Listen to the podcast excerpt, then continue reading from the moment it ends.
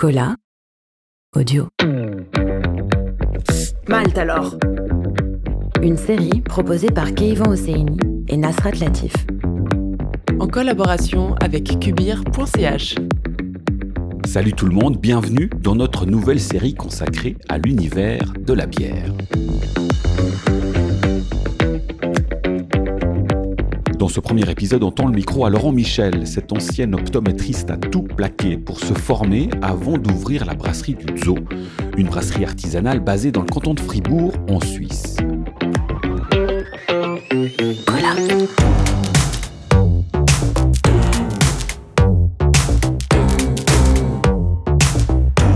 Laurent Michel. Déjà, si on parle du vin, la première trace écrite du vin dans la langue des Sumériens, il était noté la bière de montagne. Et pendant longtemps, ils se sont posé la question, c'est quoi cette bière de montagne? Jusqu'à ce qu'ils découvrent que la bière de montagne était la version raisin de la bière, donc c'était du vin. Et la bière était là bien avant. Il était considéré que la bière, elle avait à peu près 8000 ans au niveau de son histoire. Et les dernières découvertes archéologiques montrent qu'ils auraient découvert des traces de alors attention, on est loin de la bière artisanale ou même industrielle qu'on boit maintenant, hein, mais d'un produit à base de céréales amylacées, c'est-à-dire des céréales qui contiennent de l'amidon et qui a été converti en alcool. Il n'y avait pas encore de houblon à ce moment-là, mais donc une boisson alcoolisée. Ils n'arrivent pas à savoir si c'était une boisson ou une bouillie alcoolisée, mais c'est les prémices de la bière et ça, ça remonte à 13 000 ans avant Jésus-Christ. Et c'est antérieure à l'agriculture.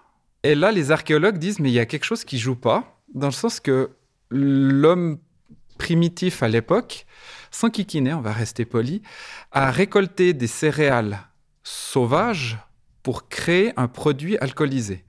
Il faut voir après la notion, euh, on va dire, économique du travail. Ça devait prendre des heures et des heures pour récolter ça. Il y avait vraisemblablement un intérêt tellement haut que l'être humain s'enquiquine pendant des heures à récolter des grains sauvages. Et certains poussent même la théorie un peu plus loin en disant mais et si il n'aurait pas commencé à faire de l'agriculture pour optimiser sa récolte de grains, pour en faire cette bouillie alcoolisée? Après, il y a des discussions. Est-ce que le pain est antérieur à la bière? Euh, Ça se discute. Mais toujours est-il que c'est extrêmement vieux. La bière moderne, ou la bière telle qu'on la connaît maintenant, elle était à peu près figée au Moyen Âge.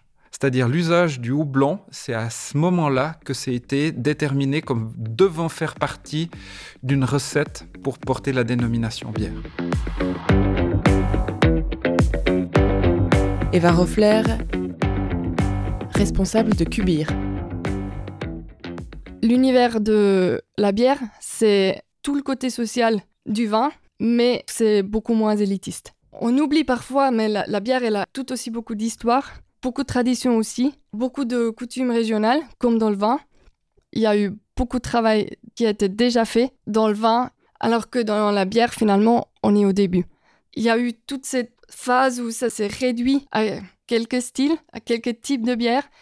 Et maintenant, en fait, le mouvement de la bière artisanale fait revivre plein de vieux styles qui finalement, certains se retrouvent à la frontière entre vin et bière. On peut penser par exemple à des bières élevées en fût, des bières brassées avec des fruits, des levures différentes, des bières qui tirent sur l'acidité. Tout ça, on peut dire que quelqu'un qui aime le vin, je pense qu'il peut faire des belles découvertes. On a encore trop souvent l'impression la bière, bah, c'est pour boire en version glouglou.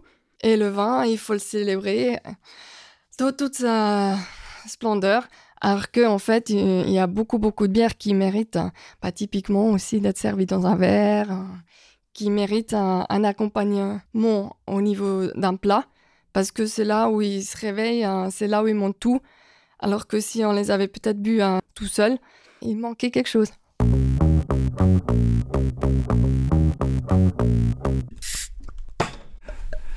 Alors tu m'as dit que tu aimais bien les bières, mais que tu étais néophyte. Alors on va commencer par une bière qui est plutôt rigolote parce que euh, j'ai des gens qui me disent c'est pas de la bière quand ils la goûtent sans que je la présente. Et on va voir ce que ça donne. Hein? Tu m'en dis pas plus? Pas plus. Santé. Merci Laurent. Ah bah déjà au nez. C'est marrant. On dirait presque du blanc. Hein. Absolument. Ouais. Et ça fait partie d'une toute, toute, toute, toute, toute petite famille de bières qui est les bières acidulées. On aime bien mettre des anglicismes, c'est des sour. Deux familles de bières dans cette petite famille-là. Là, il y a celles qui ont une origine belge, puis il y a celles qui ont l'origine allemande. Ça, c'est plutôt de style allemand. Techniquement parlant, c'est une bière qui est devenue acide par l'intermédiaire de bactéries. Il n'y a pas d'amertume. C'est ça la grande signature de ces bières, zéro amertume. Alors des fois, les gens, ils ont un peu de la peine à définir amer, acide, sucré, salé. Sucré, salé, ça va, mais amer et acide, ils se trompent souvent. Et euh, j'ai souvent des gens qui disent, mais c'est bizarre, c'est pas une bière, ça. Il n'y a pas d'amertume. Si on s'arrête juste, on va dire, on va utiliser le même processus qu'utilisent les industriels, c'est-à-dire définir une bière uniquement par sa couleur, ce qui est extrêmement réducteur, c'est une blanche. Et quand je dis ça à certaines personnes, des fois, les gens, ils sont un petit peu euh, interloqués parce que ça correspond pas du tout à la blanche, entre guillemets, qu'ils ont l'habitude de boire. Puis en fait, je leur dis, mais il existe 8 ou 10 blanches différentes. Déjà, le terme blanche, vous oubliez, on l'abandonne, c'est des bières de blé. Les bières de blé, elles peuvent prendre toutes les couleurs. Ça peut aller de blanc très très clair comme celle-ci à noir. Et puis ça peut aller de 3% d'alcool à 8% d'alcool. Ça peut aller de pas d'amertume du tout, comme celle-ci, à très très très amer. Alors là, on boit une Gose. Donc c'est une bière de blé de style allemand qui est une spécialité de Leipzig. C'est une vieille, vieille, vieille euh, bière. C'est tendance, mais c'est pas récent. Et c'est quelque chose qui a 200 à 300 ans en tout cas. C'est une bière qui a failli disparaître à plusieurs reprises. Déjà parce que Leipzig était pas très très loin de Berlin. Souvent, les bombardiers euh, alliés s'exerçaient sur Leipzig pour aller bombarder Berlin. Et euh, au début du siècle, il y avait quarantaine, je crois, de brasseries à Leipzig. Et à la fin de la Deuxième Guerre mondiale, il n'y en avait plus qu'une. Malte alors.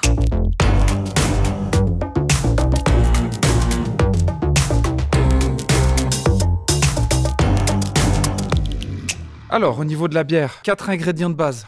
On n'a pas besoin de plus d'ingrédients pour faire de la bière, à tel point que ben, la loi suisse, il y a un article dans la loi qui nous dit ce qu'on doit mettre dans un produit pour que ça porte la dénomination bière. Le plus simple, qui n'est pas nécessairement le plus évident, c'est l'eau. Une bière, c'est entre 90 et 98% de flotte. Du fait de son volume, c'est pas la chose la plus anodine. C'est extrêmement important.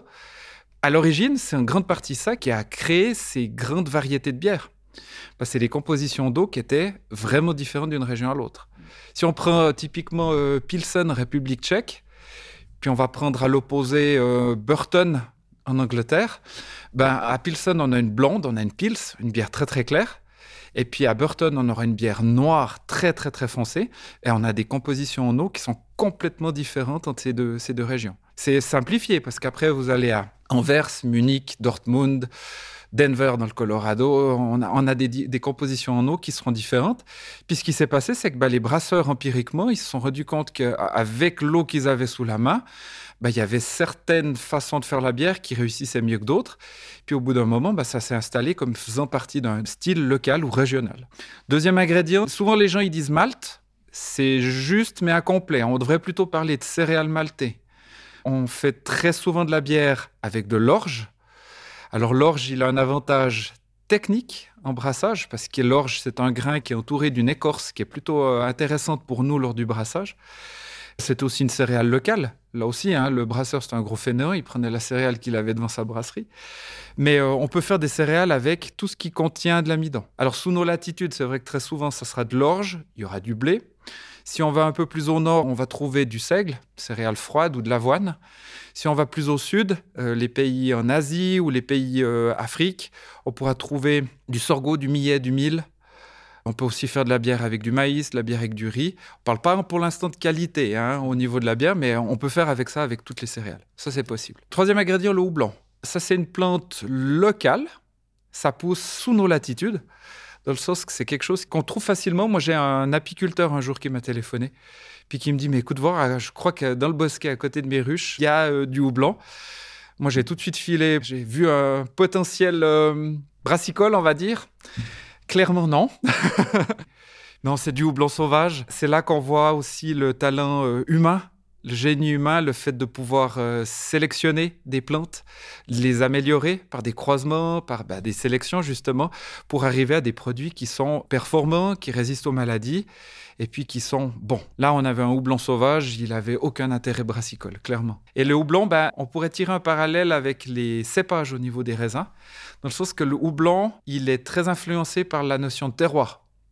Le sol, l'environnement, l'eau, le climat. Donc la même variété de houblon qui poussera en Allemagne, dans l'Oregon ou en Australie, on aura trois houblons différents. Pourtant, il portera le même nom, mais euh, maintenant, ça vient à tel point que ça sera marqué, par exemple, un, qui me vient en tête, c'est le Cascade, qui est originaire des États-Unis. Euh, s'il pousse en Allemagne, il n'a pas le même goût. S'il pousse aux euh, en Australie, pareil. Et on met le pays d'origine à côté parce que ça a une influence au niveau du goût. Et quatrième ingrédient? Alors, c'est pas vraiment un ingrédient, c'est une aide de travail, la levure. La levure, elle est nécessaire, mais si on a ces trois premiers ingrédients, on aura un produit sucré et on a besoin de la levure pour transformer tout ça en un produit gazeux et alcoolisé. Sans levure, pas de bière. On n'a pas de transformation et ça fait partie de la loi, donc on doit avoir la levure qui va, qui va transformer ça. Malte alors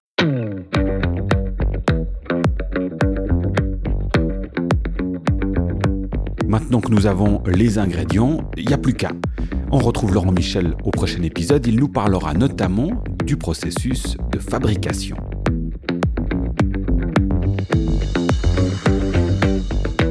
Malte alors, une émission Cola, animée par Nasrat Latif, mixée par Jérôme Gana, sur une idée originale de Keivan Hosseini. En collaboration avec cubir.ch. Cola.